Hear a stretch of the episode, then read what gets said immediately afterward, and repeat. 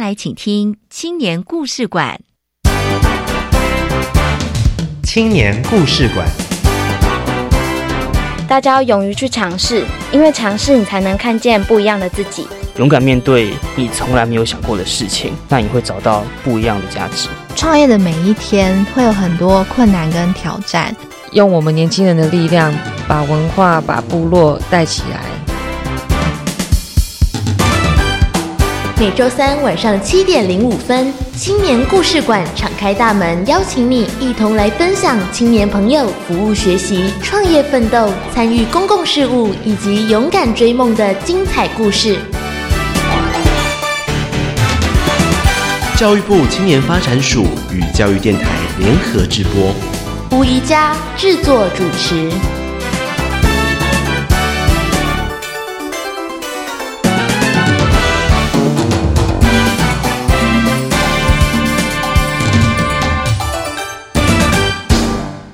暑假正式开始喽！亲爱的朋友，大家好，我是宜佳，欢迎进入青年故事馆。长达两个月的暑假，正是青年朋友旅游放松的大好时机。无论是要自助还是跟团，教育部青年发展署与非营利组织以及全国各大专校院合作，建制了青年壮游点，全年度的提供深度的导览解说、资讯咨询以及背包寄放的服务，并且呢，还规划了文化。部落、生态、渔村、农村、志工以及体能，一共七大类的主题体验活动，带领青年朋友探索在地的生命故事。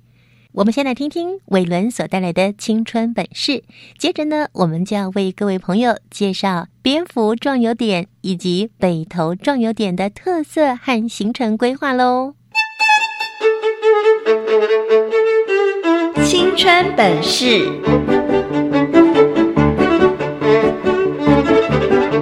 让我们先来听听今天的故事主角实现梦想、开创未来的大计事。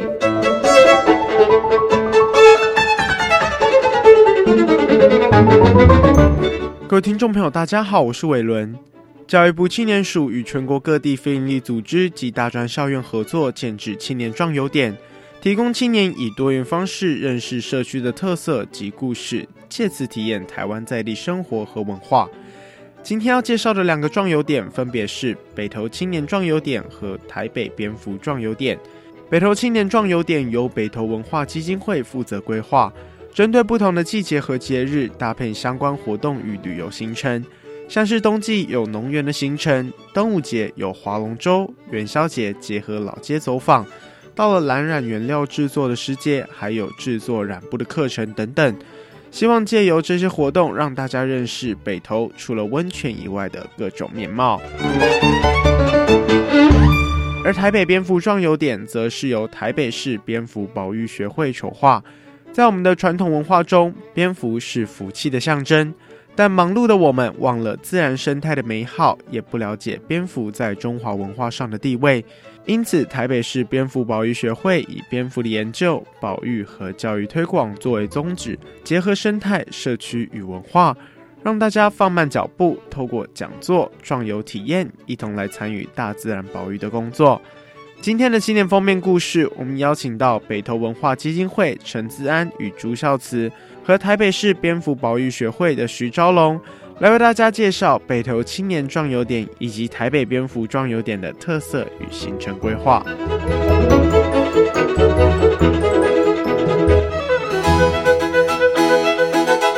青年封面故事，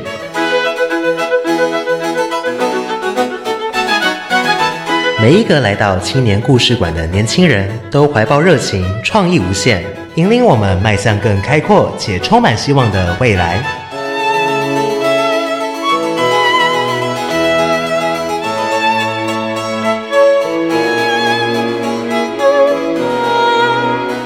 欢迎青年朋友来到八岛女巫的故乡。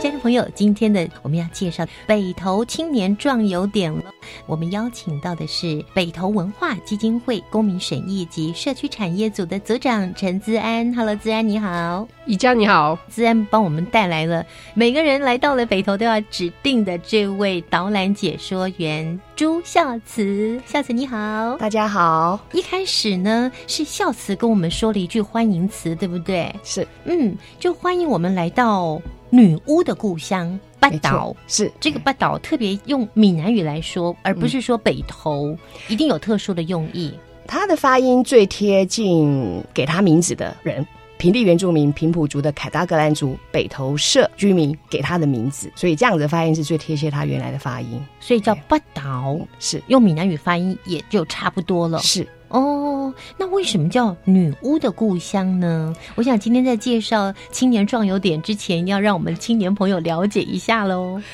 呃，应该这些都是呃当时的一些口述历史的学家们收集的一些口述历史，等于是平埔族的这些长辈们流传下来的。其实说法蛮多的啦，有些我们看到历史资料收集到的是说是巫的占卜、下咒、祈福，那也有一个呃伊能家局，它的是除病的女巫，可以治疗疾病的，对对对对，在那个年代没有所谓的医师嘛，嗯，所以当发生了医疗、心理的上的问题，可能求助的就是技师。嗯嗯嗯，那为什么说是女巫？因为呃，平埔族的祭司是女性的，哦，对，所以会说哦女，巫在这边下了咒语，或是嗯呃女巫的故乡嗯哦嗯这样的说法。是。那目前北投还有女巫吗？哦，目前没有了，因为平埔族的汉化很深，哦所以在那边其实要找到纯的平埔族的血统的居民也很少，嗯但是还可以就是听得到他们说他们是平埔族的后代，嗯，是，但是有保留了很多历史的故事，对不对？没错。嗯，好，那我们请资安啊，帮我们介绍一下北投青年壮游点到底有哪些的特色呢？北投其实可能大家第一个印象就是温泉，可是其实我们希望带给年轻朋友，或者是更多的来到北投的游客也好，呃，也可能在地人也好，其实我们在温泉以外，还有北投很多的自然环境、历史人文，甚至是。啊、公益产业等等。嗯那在我们北投青年壮游点，其实就带领了青年朋友，包括了其实依照北投不同的季节、不同的地方特色节庆活动，去安排了很多的行程。当然，基本款叫做温泉嘛，温泉泡温文化泉是去北投一定要泡温泉，是，就是不管怎么样也要泡到脚，因为北投的温泉就有三种了，所以不管是哪一种，来到北投总是要体验一下温泉的感觉。嗯，泡到脚的那个是可以不用付费的，是吗？我们在我们的行程里面，呃，刚好我们就结合了温泉跟蓝染的行程，所以在呃整个行程里面其实是可以包装起来的。啊那当然，刚才宜家说到了，呃，北投也有开放的泡脚的免费的竹汤，在北投的几个公园里面，在但公园里就可以泡脚是嘞。是嗯哼那平常也都是啊、很多的爷爷奶奶，其实我们就觉得他们很厉害哦，嗯就是一早就匆匆的来，然后就在那边坐了一整天，然后不管像比较热的天气或者是它比也较泡脚，照泡，嗯照泡，冬天泡，夏天泡，一年四季都在泡。没错，然嗯后人多的我们都觉得哇，真是敬佩他们的精神。 对，那那除了温泉以外，我们刚刚也有提到，就是冉冉这这个呃体验的公益的部分，其实呃我们也是因为北投在阳呃阳明山的山区。包括里面有一个里叫做大屯里的地方，其实是有一个地名嗯叫做呃青雀这个地名。那它有上青雀、中青雀、下青雀。其实就代表了北投其实有一个产业叫做染染，以前在这边制造染料，北投主要是以染料为主，会把染料再制作成好保存的方式运到其他地方去做染布的动作。哦，有出 国吗？当时呃，中国大中陆国大啊陆有哦，那是不是青年壮游点你们会有一些套装行程，然后不同的主题？是嗯，对，像光染染这件事情，我们可能也会搭配着，比如说五月或者是冬季十月、十一月，他们在染染开花之前，可以体验到我们要把染染叶摘下来去制作染料的形成。嗯哼，或者是另外就是单纯就是呃每个人自己手染一块这样子方巾有，我也有一块 哦。对，那因为染染这个东西，呃，它其实是天然的植物下去去做的染液。那呃，对于大家来说，可能并不是这么熟识，所以我们从认识染染的植物到染染的技法，自己 DIY 一整套，在行程里面都会去来做，带着亲戚朋友一起来体验。你说一整套也包括去采摘叶子吗？这个就是我说的另外一种配合时节，五月跟嗯十月、十一哦这里月有的另外一时种。时间限是定，是是嗯，是这五月跟十月才有的，是，平常没有，平常没有，只能让你体验怎么样去做对那个染染那块布，对对对对那个过程，是对不对？对。哇，那除了你刚讲泡温泉，还有蓝染，那对还有什么呢？可能大家比较不知道的是，其实，在北投也可以划龙舟， 在洲美的这个社区这边，其实每一年台北国际龙舟赛的龙舟点睛这件事，都要请到台北市长来帮龙舟画上眼睛以后。正式台北的国际龙舟赛才可以开始，有一点是一个开始跟祈福跟呃的仪式。那其实，在这个社区里面，他们在端午节当天，自己的社区也会办理龙舟的划桨锦标赛的小的社区型的活动。嗯，那我们也会带着亲人朋友一起报队组队参加。然后哦是对这每一年的端午节都有这样的当天活动，对，嗯，好，那我看你给我的资料，有看到什么十八份木炭窑山村情啊？，是所以人家是九份，你们是人家的两倍。呃，真 的18是份是是，其实真的它跟 是地九名份吗很像，对对地名。嗯，九份其实有一个说法说啊，山上可能当初原本有九户人家，所以要东东西分运过来九要分成对九份嘛，对对，不对？呃十八份也类似这样的传说跟流传啦。嗯那十八份真正的呃李李名其实叫泉源里，因为山上这个地方它其实是泉水的源头，包括了很多的温泉的白黄等等。那我们其实在，呃十八份这个地方，其实过往其实有很多的烧炭的产业，烧木炭。嗯，那烧木炭干嘛呢？嗯呃，那是山上农友们农闲的时候的副业，在没有瓦斯的年代，家家户户都需要炭煮饭、嗯，烧洗澡水。好，所以在那个年代的需求是很大的，所以当他们农闲的时候呢，就上山去砍柴，然后呢到呃炭窑里面去制作木炭，放到山下，带到山下再来出售。我了解了，我现在听懂了，就是我们要烤肉，现在是需要的那个黑黑的木炭没是错吗？没错，没错。哎那个是需要木头经过一个特殊处理才会变成木炭对。当时在北投的十八份山，他们就有很多人在做这样的事情。是，所以在他们的里内，呃，曾经做过一些调查，大概有五十几座的炭窑，哦，那现在呢？就只下一座了。啊，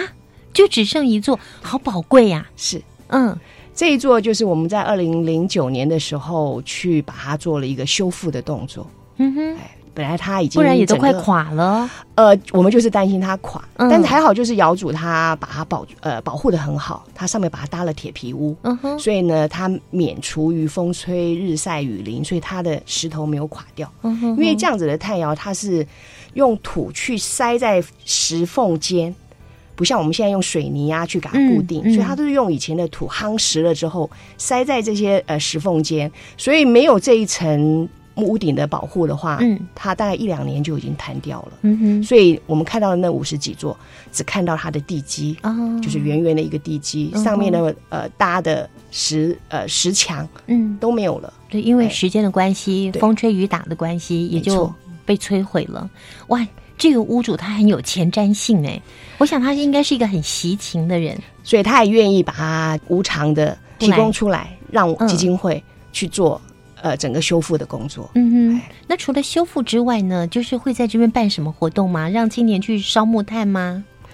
我们当年 其实呃要修复的时候，当然除了基金会以外，也有跟当地的里长，还嗯有当地的国小， 甚至是那一年其实是发消费券的那一年。对，那我们就是也。办了一个所谓的工工作作假假期的期方式，来嗯邀请青年朋友一起来跟我们修复木炭窑这件事。嗯哼，那当然是先把它的铁皮先拆掉，以后重新用了呃所谓的茅草或田根子草搭它的屋顶，嗯，然后再把它的石墙相关的呃梁木等等，请了在地的耆老一起来教我们如何重新搭建。我们等于说是小工啦，嗯那嗯当然嗯在在地的耆老是专业的。那虽然这个木炭窑它现在当那个耆老评估完以后是没有办法烧木炭。嗯 不能烧了，对，怕烧了以后它整个结构会垮掉。嗯对嗯，但是我们等于说修复了以后，它其实在中正山的步道旁边。嗯，那我们也有立了相关的一些解说牌，然后再搭配我们的壮游点的行程，嗯其实是另外一种呃，等于说我们去认识这这个当地的历史文化，嗯哼，然后也认识哦，原来有木炭窑这件事。嗯，那我们行程里面会稍微再带着青年朋友一起去呃，稍微整理一下环境，嗯然后跟祈老一些有一些对呃交流跟对话，让他们嗯知道说、啊，当年原来我们是这样修复，然后祈老的经验是什么，然嗯后以前这边的故事是什么，我觉得那种修复的技术恐怕没有几个人懂哎、是对不？ 对？哈、是所以一定要让青年把它给学下来，传承下去。是呃孝慈，你可以跟我们分享，青年朋友来到这里一定很想知道说，哎，这有什么故事？你都会怎么说呢？我们设计的呃游程里面就有不同的的故事来诉说。嗯哼呃除了刚才治安跟大家分享之外，我们还有北投有陶瓷文化北投也有陶瓷文化对哦北，投的落没落造就了莺歌的繁盛所以北投的陶瓷文化早于莺歌喽。啊。对，嗯因为呃，日本人来到台湾，他们呃在北投的桂子坑找到了全台湾最好的白色的陶瓷土，嗯所以他们就烧制了好的，从京都聘请的师傅到这边来，然后呢烧制了日本人习惯用的餐具，嗯好，渐渐他们有一些可能是工艺品这样的东西，哎，放在他们的旅馆里面去做我们押给的贩售，就开启了北投的陶瓷文化。哇，所以它为期多久啊？为什么我都不知道有这件事情啊？很短吗？大概国民政府来了之后，就生态没有重视，嗯哼，所以呃，挖陶土的状况就比较啊是呃大型的机具开始使用了。嗯哼所以呢，没有所谓的生态保育的概念。嗯那在民国六十六年的一场大台风，把整个土的废料嗯因为当时呃北投的陶土开下来是没有办法全部利用的，嗯所以呢呃利用洗土的方式，把最细的土洗出来之后，大概可以利用了只有百分之二三十，嗯，然后好少哦其他的土就只就是往西边堆，嗯，因为洗土必须要有水，嗯哼所以就是往西边堆了之后，因为台风来了。把这些陶废料往西里面冲，嗯哼所以呢就造成了很大的淹水，哦，这是其中的一个一个因素。嗯哼那还有的原因是因为日本人烧陶的习惯是用煤，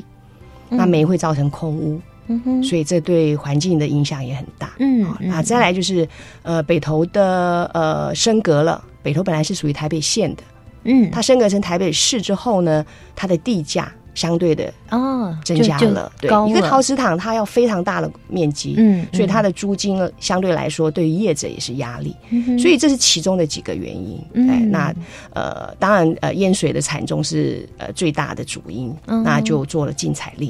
哇，所以这是尘封已久的历史故事喽。哎，孝慈，你是历史系的啊、你为什么哦对这些事情、哇，好像都在你脑袋瓜里面清清楚楚的，完全不用看资料呢？因为工作的关系，所以这些东西就要去做收集，必须强迫自己记忆在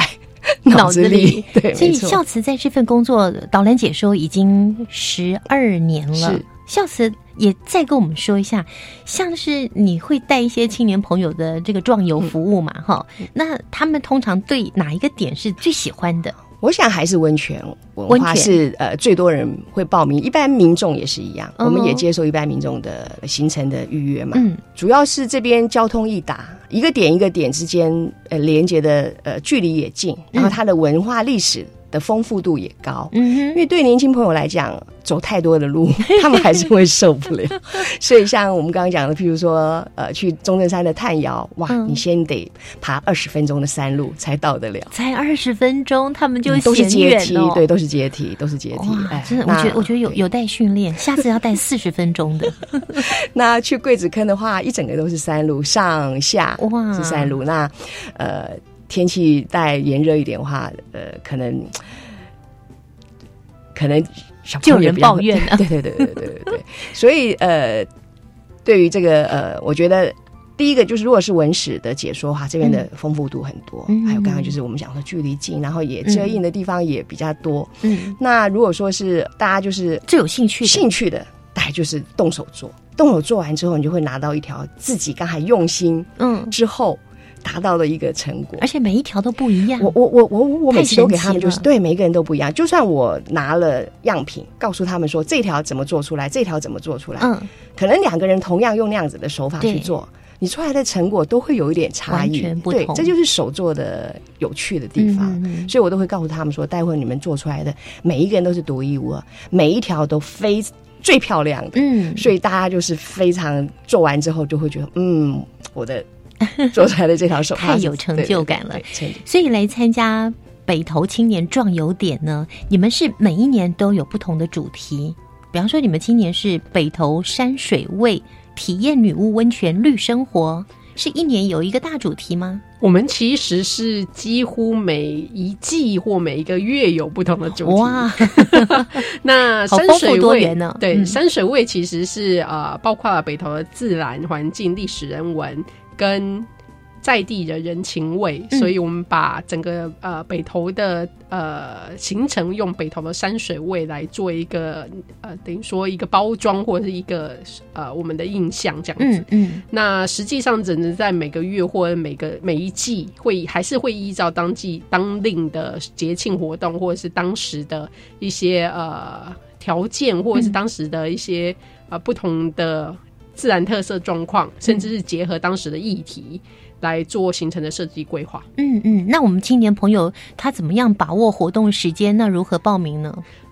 好，青这年么发展活泼，署好像都是对随时随地都有活动的样子。青年发展署其实有一个北投呃青年壮游点的专属网站，那相关的其他壮游点的网站也都呈现在同一个。主网页，但是北投青年壮游点也有自己的子网站，嗯那我们的活动也都会就是放在那边，可以让青年朋友来报名。那另外一方面，也可以注意我们北投文化基金会自己的粉丝专业嗯或者是基金会网站。 ，OK。那有没有特别在暑假期间有特别安排活动呢？有暑假，我们通常都会集合大成，就是做特别做两天一夜的活动。呃，活动里面就会包含了有温泉体验，有蓝蓝体验。当然，北投的基本款就是一定要认识的温泉文化。嗯然后我们会带大家去走访一些温泉的源头，或者是呃温泉博物馆、地热谷、绿图书馆等等。嗯那认识一下北投的自然文化生态的东西。嗯那在两天一夜里面，呃，我们也会邀请青年朋友来制作自己的女巫娃娃。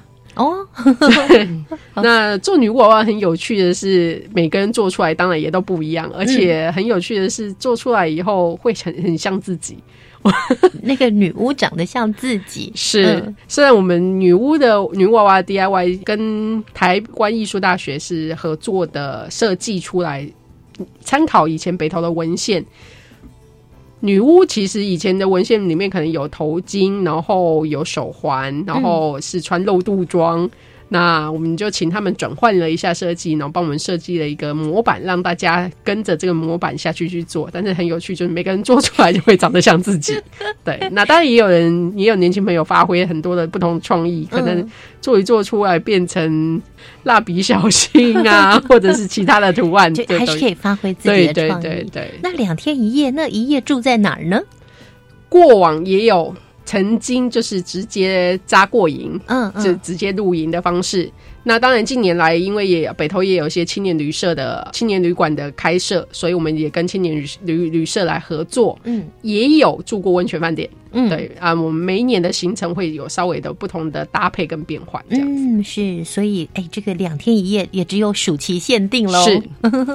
好，今天真的很开心哦，邀请到北投文化基金会的陈自安以及红牌导览解说员朱孝慈来跟我们介绍了北投青年壮游点。不要说青年啦，各种不同年纪的，只要听到你们刚刚的介绍，哇，都好想去哦！尤其是住在北部地区的，好近呢，只要搭捷运就到了，超级方便的一个点哦。我们欢迎大家一起来体验女巫温泉绿生活。谢谢大家。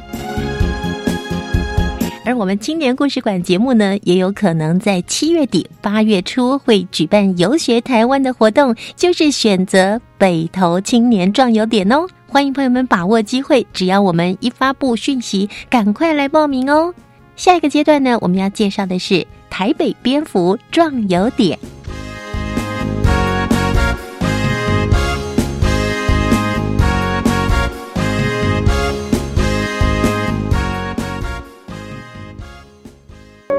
从进入职场以来，我从来不认为我会输给任何人。客户的状况果然还是没排除，你们到底谁可以去一趟？林总，这次换我去，四十八个钟头，哎，连续宕机了三次，没关系，那我来检查看看。动了，一早就该来了，太感谢你了，恭喜你，恭喜你。我做到了，那么你呢？打破框架，勇往直前。以上为行政院广告。孩子，吃晚饭来吃水果哦。Nak, habis makan, mari makan buah. 谢谢妈妈，Terima kasih, Emma。妈妈，这个暑假我想要跟你回吉隆坡去。当然好啊，是不是想念外婆的菜呢？也是啦，其实我也想去吉隆坡的新媒体公司去实习。实习？老师说，教育部国民级学前教育署每年都补助就读技职高中或相关群科的新住民子女回到妈妈或爸爸的母国进行国际职场体验活动哦。哇，有这么棒的机会，要去哪里申请呢？要透过学校推荐报名。教育部国教署每年补助新住民子女回到父亲或母亲的母国进行国际职场体验活动，详情请洽教育部国教署新住民子女国际职场体验活动。这个暑假我要去实习喽！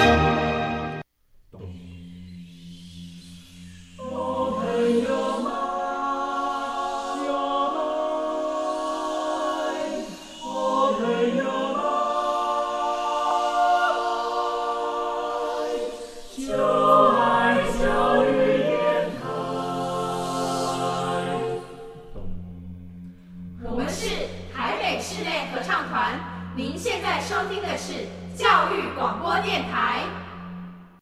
这是由教育广播电台与教育部青年发展署联合制播的《青年故事馆》，请继续收听《青年封面故事》。在我们生活中可以发现，不管是在天空飞的蝙蝠，或者是经过一间古迹寺庙看到有蝙蝠在赐福给我们的时候，那都是一个非常幸福的一件事情。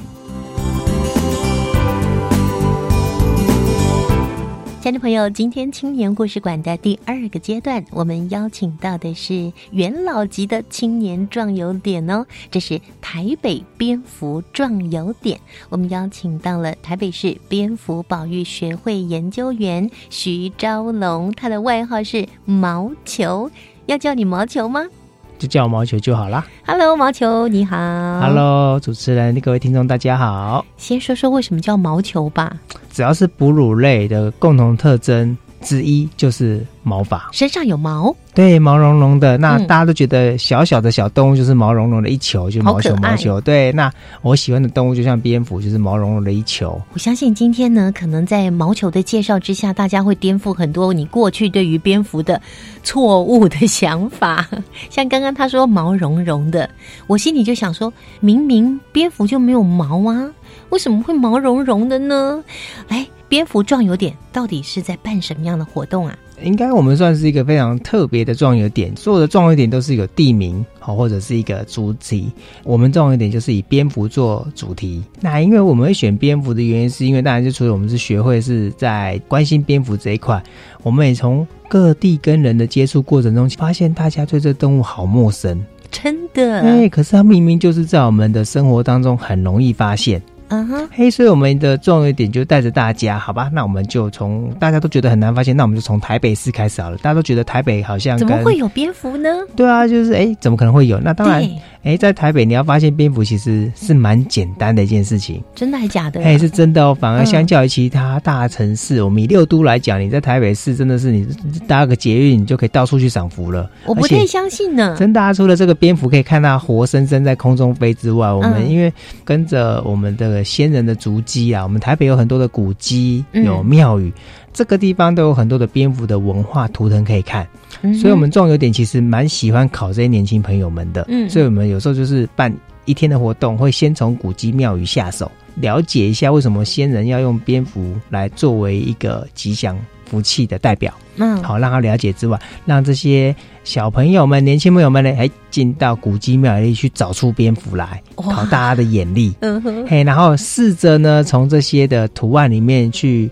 想想看，古人到底想告诉我们什么东西。嗯，我想现在大家年轻人都喜欢用赖贴图啊，嗯、什么还贴图一堆。嗯，嗯那以前的人识字，我们想应该相对更少。嗯，那我要告诉你东西的时候，就像现在用贴图的。嗯，哎，所以很多你去庙宇古迹会看到很多的。图腾、雕刻，它其实都有意义的。嗯哦，好，那只是古代的人用这个东西来告诉你，哎、欸，嗯、有什么东西要让你知道。嗯，嗯所以我们就从蝙蝠的部分出发，让你先去认识这些文化里面、古迹里面的蝙蝠意涵之后，等到傍晚时分，然后我们就找个比较开阔的地方，或者是我们有选定的几个点，他带你去看真正的蝙蝠在空中飞。一定要在傍晚的时候吗？对啊，因为蝙蝠，我想大家都知道，蝙蝠是昼伏夜出嘛。以前我们最头痛就是那个物理课要算什么都普勒效应，大家有没有印象？就是哦一哦一哦一哦一哦一哦，就是那个声音出去跟回来的那个时间，然后去算距离。好、啊，回音的那个哦对，那个就哎、欸、有回音啊，那个距离是多远？嗯，可是蝙蝠大家都知道，它是用回音定位，超音波，它会打到一个物体之后反射回来，它去算那个距离。可是它通常在毫秒之内就得算出那个东西在哪里了。天哪、啊！对呀、啊，而且还在三度空间哦。我记得我们物理课本物理教的还没有到三度空间，都是平面的追，嗯嗯、哦，平面去算距离，还没有到三度空间追东西哦。它根本就是外星人嘛！它再怎么样也算是我们地球上古老的哺乳类，所以有办法活到现在，一定是有它的生存的一些特殊技巧。嗯、蝙蝠到底在地球上多久了？到底有多久不知道，但是目前所知道的被采到的最古老的化石是来自于德国，它大概距今五千六百万年前。五千六百万年前，那也挺久的，很久。可是问题是，他们捡到的那个化石，发现的化石跟现在蝙蝠很像，哦、很像，所以等于说已经到。已经在那个年代，已经蝙蝠演化成跟现在很近很像很像，嗯、那只能告诉我们说，其实它更古老之前的祖先应该在更久之前就被发现，就应该有更久就有了。嗯、对，所以他们算是应该是一个呃，在地球上历史很悠久的一群动物。哇，五千六百万，嗯、好像比我们人类更久哎、欸，要比我们人类还久啊。哇，对，因为我们人类其实出来出现在地球算比较后期了嘛，嗯、特别是智人这一群比较晚期了。嗯，嘿，那当然就是我们我们在蝙蝠就呃知道它多久最困难的地方，是因为大家大概都会知道蝙蝠没有很大一只，就小小一只的，对对对，小一只，所以这么小一只要变成化石，其嗯实除了机缘之外，嗯、那个哎有一定的难度。嗯哎，像恐龙那么大一只，化石也就那那些 些，对不对？嘿，那蝙蝠更小。哎，毛球，你为什么这样如数家珍？你可以记得这么多？你学这个的吗？也有蝙蝠学吗？呃没有，没有，没有。当然就是因为真的就是，哎，从小到大课本都没教这个东西。我以前最困扰的地方就是我发现蝙蝠，我真的是连以前在那个年代只有图书馆。对不对？连网络什么都没有，嗯对，哇！我光去图书馆想找到蝙蝠这个资讯都好少、好少、好少、嗯、啊！可是因为后来，就是因为当你喜欢，你就会有冲动，你就会想去学。嗯、所以后来就是当网络开始啊，开始会懂了一点 A、B、C 之后，啊，开始翻国外的一些文献、嗯、啊文章，哎、啊，开始哦，原来蝙蝠是这么特别的动物。嘿，这样子。所以你从小就开始关注蝙蝠哦。从小其实关注的动物还蛮多的啦，因为、哦、诶，虽然我是土生土长单纯台北人，嗯、哦，可是我寒暑假时间都会去复杂的乡下。嘿，什么叫复杂的乡下？呃，对我来讲，我在台北我看得到可能就是车子、房子、嗯嗯、马路、商店、人，对，很单纯，我都大概叫得出名字。可是我到乡下之后，哇，这什么植物？这什么树？昆这什么虫？嗯，对，虫子这么多，嗯，各种虫子，哦，都好难哦。嗯，那我反而它变对我来讲，它是一个很复杂，但是又很值得探索的地方。嗯， 对，所以就对我来讲，哎，台北很单纯啊，你就甚至你不懂的树，行到树上都挂牌子啊。 嗯，等下你到乡下，说真的，很多蔬菜水果，我想它可能长的样子，在原生地的时候，可能很多人还认不出来。哎，原来这是我吃的那个嗯什么芝麻，原来长这个样子，花生原来长这个样子，可能很多人没看过。嗯，哎，那大家就是呃，说真的，就是有时候参加我们这种。不同单位办的壮游点，就可以学习到这种比较深入，然嗯后可以让你去重新去了解我们生活环境的一个部分。除了刚刚那几个点之外，还能够看到什么呢？哎、欸，如果说像这个季节，对吧？大概就是每年在大概这种梅雨季，我现在到底有没有雨季，我搞不清楚。反正就是这种，好像今年没有雨。啊、对，今年大到七的这阶段，其实呃。这个阶段，如果参加壮游活动的话，其实很多人都会都会看到我们的蝙蝠的。伙伴们都可能带着宝宝，蝙蝠宝宝在帮忙喂奶。育雏期吗？对，那因为、嗯、呃，这个时候刚好是蝙蝠在生宝宝，然后宝宝当然都是从南部开始，高雄一路生生生，目前到今天已经生到新北士林了。嗯，哦，对，是什么意思啊？这样我听不太懂。好，就是他们， 因为他们通常是呃温度开始增增加的时候，嗯，这他们就准备生宝宝了。嗯哼，那南部的温度比我们先高到，对，他们是比较比较偏热带地区嘛。南部的蝙蝠先生宝宝，对，先生，然后一路往北生，生生生生，都是高雄的生完，换台南生，台湾生完嘉义，然后一路生中，嗯对对对，然后台中生完没多久，我们就哎。哦，等下台北准备喽，哎、嗯欸，然后今天就是有，就是刚好有那个林口那边 生了，哎欸，那我们哦，什么时候生到台北了？什么时候蝙蝠生宝宝你都知道呢？因为其实我们现在的环境，都市环境没有很适合这些野生动物。嗯，哎、欸，那当你不但就是当环境不适合野生动物的时候，那个野生动物它毕竟还是有。那个繁殖下一代的需求嘛，嗯，它的下一代可能没有适合的环境可以让它攀附，或者是比较安全的地方，它可能很容易就掉下来。嗯嗯，好、嗯哦，再加上我们其实很多人喜欢喷很多的药物，对，去控制昆虫。嗯哼，好、哦，那蝙蝠，我想如果大家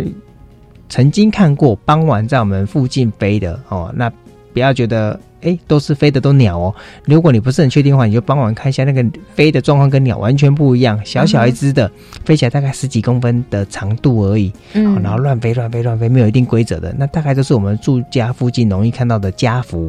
乱飞乱飞，对，它没有一定的方向，因为它都在抓虫子。哦，它、哦、等于说是空中芭蕾特技翻转这样子，好厉害哦。哎，那那一种大概都是家蝠。那一只家蝠它的体重，嗯、我想体重应该。诶、欸，平均是四公克到六公克，怎么那么小，那么轻？对啊，那大概就是一比一块钱铜板重一点点了、啊，大概加计五块钱铜板这么重。我想大家都很有钱，但是没有去拿过钱去称重过。但但是我不太相信蝙蝠只有这么轻哎、欸。这还不是全世界最小的蝙蝠哦，也不是全台湾最小的蝙蝠哦。嗯，还有更小更小、有更小更小的哦，它是哺乳类里面我们所知道的最小的一群了。嗯嗯、那你看看像我们在那种住家附近啊，嗯、在飞的那种小小的家蝠，大概就是一块钱重、五块钱重这样子。它一个晚上如果吃蚊子的话，它要吃一千两百只蚊子，它才吃得饱。一千两百只蚊子，它只吃蚊子，它不吃别嗯的啊蚊虫类，它各种蚊虫类都吃。可是，在我们住家附近，嗯、我想大家面临到最多的虫子类，大概就是蚊虫最多。那我们可以多养一点蝙蝠啊，哎、欸，这样才可以帮我们除虫，我们就不用撒农药啦。所以，你应该大家都有听过一句吉祥话，叫“迎春纳福”，有没有？嗯。那为什么以前要迎春纳福？迎春大家都会对吧？每年过年之后开始迎春，然后贴春联、贴、嗯、春花有的没？那福嘞，就是蝙蝠的福吗？对啊，以前的福就是那个福。那以前其实，在我们更早之前的那个农业时代，嗯，没有那么多的药，对不对？我们想说以前好像很少在喷药、没喷有杀虫啦，剂以，前没有啦。可是那个年代好像没有食安问题，也没有登革热问题哦，很多嗯问题都没有，反正现在都浮现了。对，那在那个年代没有这么多的杀虫剂的时候，我们最怕害怕面临就是，哎，当惊蛰之后，所有的昆虫们出动了，嗯你要怎么去控制它？每天在那边拍 手吗？当然不是嘛，电蚊对不拍对那时候也那没有嗯没有啊。所以那时候其实以前的人很厉害，会写“蝙蝠”两个字都知道，它跟虫子有关系。啊，哎，它那是以前虫的字对边，以前的人对自然观察非常非常强。好、嗯哼如果你晚上你看不出是蝙蝠还是鸟的话，嗯，你可能有机会去认识一个人叫做韩愈。韩愈、柳宗元那个韩愈嘛，是的，没错，他就是为什么前要认识他？曾他经写过一个游记《黄昏到四蝙蝠飞》，他就可以分辨是蝙蝠还是鸟了。哦啊，如果你都分辨不出来的话，你可能去跟他认识 一下，但他可能会教你怎么赏福。哦，他是他应该应该不会教我怎么 赏福，是你会教我们怎么赏福吧对啊？没有啊，就是因为因为我们现在用药用很多之后，反而让这些本来吃它的天敌，就是嗯蝙蝠是蚊虫类的天敌，反而让它因为中毒。哇，哦对，所以我们现在其实我们在做一些检验的时候，发现哇，在云嘉南那一带那个蝙蝠的大便里面，基本上都有七八种的农药残好留。恐怖哦！哎，那花东那边还有蝙蝠直接被农药给毒死的，那等于就是我们吃下的农药哎，是没错、啊，对不对对啊，可是当如果这些能控制蚊虫的天敌都被我们消灭之后，那药会用的更多。对，而且，嗯我觉得之前美美国人有做过，我们不要想去歼灭任何一个动物，嗯你就像蚊虫就好了，你只让它会更有抗药性，嗯哼你更难对付。就像现在很多人听到抗生素，对不对？哇，嗯对糟糕，控制不了那些细菌了，没就很麻错烦。对啊，哇，所以来参加这样的蝙蝠壮游点的活动哦，想必青年朋友会有很多对于蝙蝠的知识啦，或者是这个文化这个几个层面都有一些非常深入的了解。对，当当然要到很深入，其实你只透过一天或两天的嗯活动，其实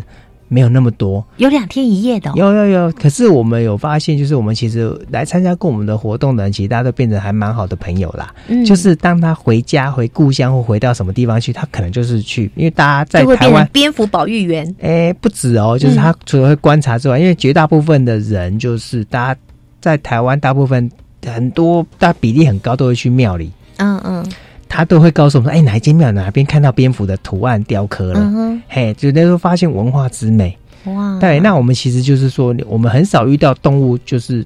就在我们身边，而且文化就这么的近。嗯，对，那我嗯们等于说我们的重要点是，刚刚好可以把这两个结合，让你在哎今天不管去庙里拜拜，嗯你就可以跟你的家人讲，哎，我跟你讲，介绍一个动物给你们认识一下。嗯嗯哎，那到嗯傍晚甚至你还可以带着他们去看这个动物。是对，这样子。所以在今年一百零七年，你们的蝙蝠壮游点所推出的活动也是跟往年一样，就是整个年度都有，然后全台湾都有。对，我嗯们现在、我们现在已经到六月了嘛，对不对？其实我们已经办过高雄的了、台南的了，还有嘉义的了，嗯嘿嗯中南部先办，嗯哼嘿因为那个他们的在早期，就就是年初的时候，他们天气比较温暖，嗯哼蝙蝠状况比较好一点点。嗯对，那北部都是就是比较冷一点点，蝙蝠还在睡觉。哦，嘿那它也会冬眠的。对，蝙蝠真的会冬眠啊，它是嗯少数真的是非常特别的冬眠动物。嗯哎，它冬眠厉害到 NASA 知道之后，就说一二十年之内要让人类用蝙蝠的方法去外太空旅游，哦就是用它的冬眠方式。真的正在研究中。对，因为蝙蝠的冬眠，可能很多人就以为冬眠就是像睡觉而已。嗯那大家熟悉的会冬眠的动物，可能就啊，那个北海道哦，什么熊出没，因为它冬天会睡觉，对不对？然后北极熊也是。嗯那那些熊类，它们其实冬眠就是可能挖个洞，然后躲到洞里面去，嗯然后就在里面睡觉。那体温会下降到可能二十来度而已。可是蝙蝠的冬眠比较不一样，蝙蝠呢，有些在台湾的蝙蝠，可能它平常在夏天时候在比较低海拔，冬天的时候是往高海拔前到三千公尺的山上去。嗯，那三千公尺其实在冬天的时候，那个温度都是零下，对吧？零下哎，对啊，零下，所以蝙蝠的体温都是在结冰以下它，都是应该冰要点结以下，冰了吧都结冰。嗯对，所以蝙蝠它就可以用结冰的方式去度冬。嗯，哎、嗯那你可以看到蝙蝠外面身上全部都是冰块，都是冰柱。天哪！对然后隔年的春天，他不用隔年春天，他只要有人不小心进到洞穴里面去之后，他就是要准备起床，然后立刻启动。没有，大概可能三十分钟。哇！可是这三十分钟，它的体温我们算算，如果说我们在我们以合欢山来讲好了，嗯，它的冬天如果来那个零下十度，然后蝙蝠活动的体温是大概三十九度，我们算四十度好了，它的体温差几度了？五十度了。嗯，对，它可以在半小时之内让体温从零下十度变到四十度，就烧五十度的体温。好厉害、哦！哎然后等到他发现，哎，进来的人不是来干扰我的哦，我再嗯继续睡觉。哦，就继续再继续冬眠下去，又又噔噔噔，再气温降到零下十度，又开始外面都是冰块了。嗯，嘿，那因为没有哺乳类可以做到这样子真的，我今天哎第一次听到耶，哦，对，所以就是他他另眼相看。没有啦，就是他对其实知道他生理特别的人，嗯他是个宝。嗯，嘿，嗯那只是说，因为呃，二零一零年到二零一二年，第一次联合国用两年的时间推了国际蝙蝠年，他发现有一个动物很重要，但是被全人类因为恐怖片的关系嗯给诬陷 了。嘿，对对对，就是嘿蝙蝠，对，就是蝙蝠，对对所以蝙蝠有一段时间被污名化了。对，可是我们还好，我们绝大部分人，你只要告诉他，哎，我们庙里有这东西，文化里面有这东西，其实嗯大家就会回来想到说啊，对，它真的有代表吉祥。啊，我知道被污名化的原因是西洋人对于鬼怪阴森的会用那个蝙蝠，不止啊，和什么你吸血鬼，对啊对啊，可是之类的。其实东西方文化很好玩，很很好玩的地方就是它有很大差异。对，像我们东方喜欢龙，嗯，然后龙是神兽，蝙蝠是代表那个福气。对，西方相反，相反，它一定要屠龙，看到龙都是屠掉，嗯嗯看到蝙蝠都是吸血鬼，都是鬼怪。对对还好有对个蝙蝠侠出现了。蝙蝠侠来扭转了大家对于蝙蝠不好的印象，嗯对不对？对嗯，好，我们就欢迎收音机旁边的青年朋友。反正呢，一年三百六十五天，只要你们有办活动啊、你们几乎是一整个年度的活动，而且全台湾北中南东都有活动。可是我真的觉得很好奇哦，在台北，台北哪里有蝙蝠啊？各位听众、各位同学，傍晚闲闲没事做，你就带着悠游卡，你就坐捷运坐到新北投捷运站。新北投捷运对，站，新北投捷运站，你出来之后，你不要直接往温泉区那边冲，不要往图书馆那个方向冲，你往回走一下，沿着捷运站走，哦，那条应该就是行义路嘛。还没出捷运站的站体，你就会看那个中庸二号公园，你就在那个地方等。嗯哼好，那个公园旁边就是我们每次在台北带初学者认识蝙蝠的地方。那附近的蝙蝠全部会到那个地方去集中去觅食、呃嗯吃东西，所以你可以看到满天空密密麻麻数百只的蝙蝠在飞。哇！嘿，啊，我们一开始在的时候，人就说，哎，那不是鸟吗？嗯对嘿对，其实都是蝙蝠。天呐，好诶、我们要好好注意一下这个给我们带来福气的蝙蝠。对啊，嗯嗯，好，那报名的方式呢？青年壮游嗯其实教育部青年署还有统一的入口网站，每个壮游点的活动在上面都会有告诉大家。那各位想参加活动的话，就可以选择你要东西南北或是什么时间、什么主题的、去选择去报名，嗯哼这样子。哎，所以资讯蛮多的，或者是。可能是去青年署的那个脸脸书粉丝页按个赞啊，到时候有什么讯息嗯嗯他就会通知大家。主动通知你。对对对，或者当然，你如果真的很想参加，但是不知道的话，直接打电话去问你想去参加的壮游点，嗯，哎，就询问一下，发个 email 问他一下。哇，真是太赞了！啊我们今天邀请到台北市蝙蝠保育学会的研究员徐昭龙毛球来给我们介绍蝙蝠壮游点。哎，就从今年开始，让我们好好的来认识为我们带来福气的蝙蝠吧。青年优先报，这是专为提升青年就业力、健康力、团队合作能力及拓展国际视野的活动资讯平台。欢迎青年朋友透过多元学习，开展生命的无限可能。家人朋友，今天青年故事馆青年封面故事呢，我们真的是非常开心哦，认识了台北蝙蝠壮游点以及北投壮游点。我们邀请青年朋友，还有青年朋友的家人，也可以来到这些壮游点来体验哦。那紧接着呢，我们邀请到教育部青年发展署国际及体验学习组壮游体验科的马荣曼马科长，透过电话连线来给我们介绍全国的壮游点喽。Hello，马科长你好。哎，各位青年朋友大家好。这个壮游点的设计，我觉得真的是好赞哦！怎么会想到要特别有这个壮游点呢？主要是我们青年发展署为了希望透过青年壮游来带给我们青年朋友创新学习，而且有深度教育的意涵。那青年署呢，跟我们在地的非营利组织还有大专院校合作，那主要是用非营利的方式，在全国各地设置青年壮游点。嗯，那像我们今年呢，到呃上半年，总共目前有设置了五十个的青年壮游点。那我们也在持续的呃洽邀相关的非营利组织或大专院校。合作，那希望透过提供更多的青年壮游点，来提供我们青年朋友更多的可以体验学习的一个场域。那这些壮游点的负责单位啊，是不是他们就要提出他们的行程规划以及他们的特色来进行甄选呢？嗯，是。那呃，我们的青年壮游点主要是提供十五到三十五岁的青年朋友，那他们是提供全年而且是常态性，然后在地的深度的服务。嗯、那像呃，我们的青年壮游点办理相关的活动有包含，比如说文化的体验，或者是部落，那有些是环境生态，嗯，农渔村，或者是志工，或者是体能的相关的这种多元的活动。那我们希望透过这些多元的活活动能带给青年朋友不同的体验学习的一个机会，嗯，那也能够透过这样的多元的活动，让我们的青年朋友能够对于我们的台湾的在地生活跟文化有更深度的认识。那也就是我们常常在说的，希望我们青年朋友能够对于呃在地能够认识我们的乡土，甚至行骗我们的台湾。那这个壮游点的设置到今年是第几年了呢？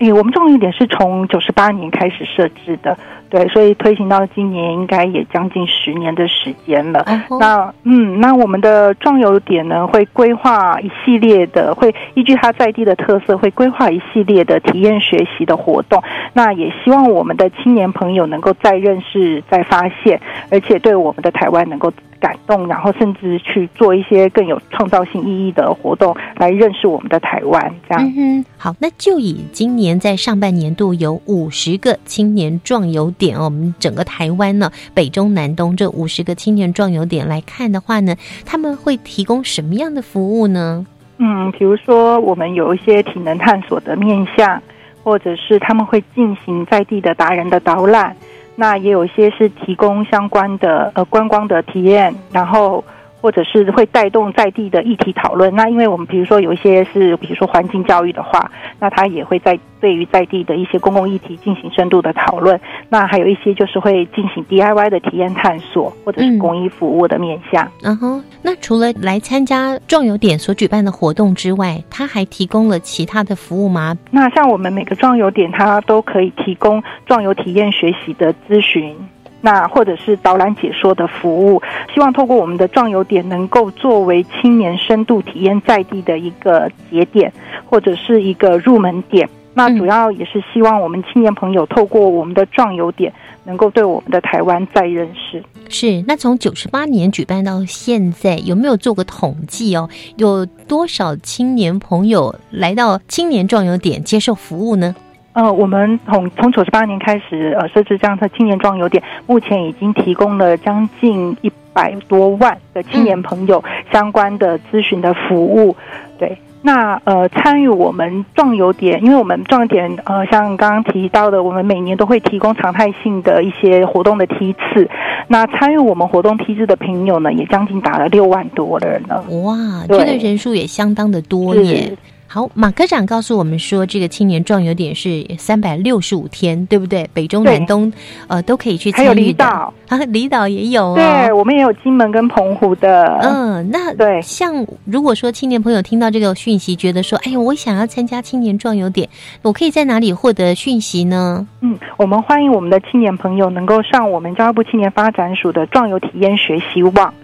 那呃，我们壮游体验学习网呢，就会提供我们各个壮游点的相关的它。活动的内嗯容，然后甚至提供活动的报名梯次。那青年朋友就可以透过我们壮游体验学习网进行上网做活动的报名。嗯哦吼，是我进去过哦，它非常清楚，北部、中部、 南部、东部，你点进去呢，都有各个行程啊、各个活动的简单的介绍都会是出现，那你就可以选一个时间适合的。或者是你觉得有兴趣的主题来参加。那你如果觉得哎这个时间也不太能适合，可是呢，我们想要特别请这个壮游点帮我们做什么行程的规划，也是 OK 的哦。呃，我们的壮游体验学习网上都有提供各青年壮游点的咨询的专线。那我们也欢迎青年朋友可以打电话给我们的青年壮游点，然后由他们来来提供我们青年朋友在地的一些服呃在地的一些咨询服务。嗯，好，今天非常谢谢马荣曼科长的介绍。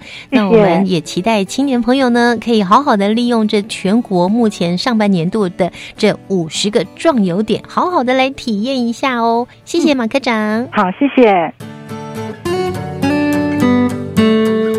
今天节目的最后，我们来听听下个星期谁要跟我们说故事呢？忠于事，勤于学，诚于心，笃于行，这个是逢甲大学的校训，那么也是逢甲大学学生会的精神。下个星期我们邀请到的是获得一百零七年大专校院学生会成果竞赛卓越奖以及行政、立法、财务、选制、简报五大奖项的逢甲大学学生会会长林希宇来告诉我们他们为什么这么厉害哦。我们下个星期再会了，拜拜。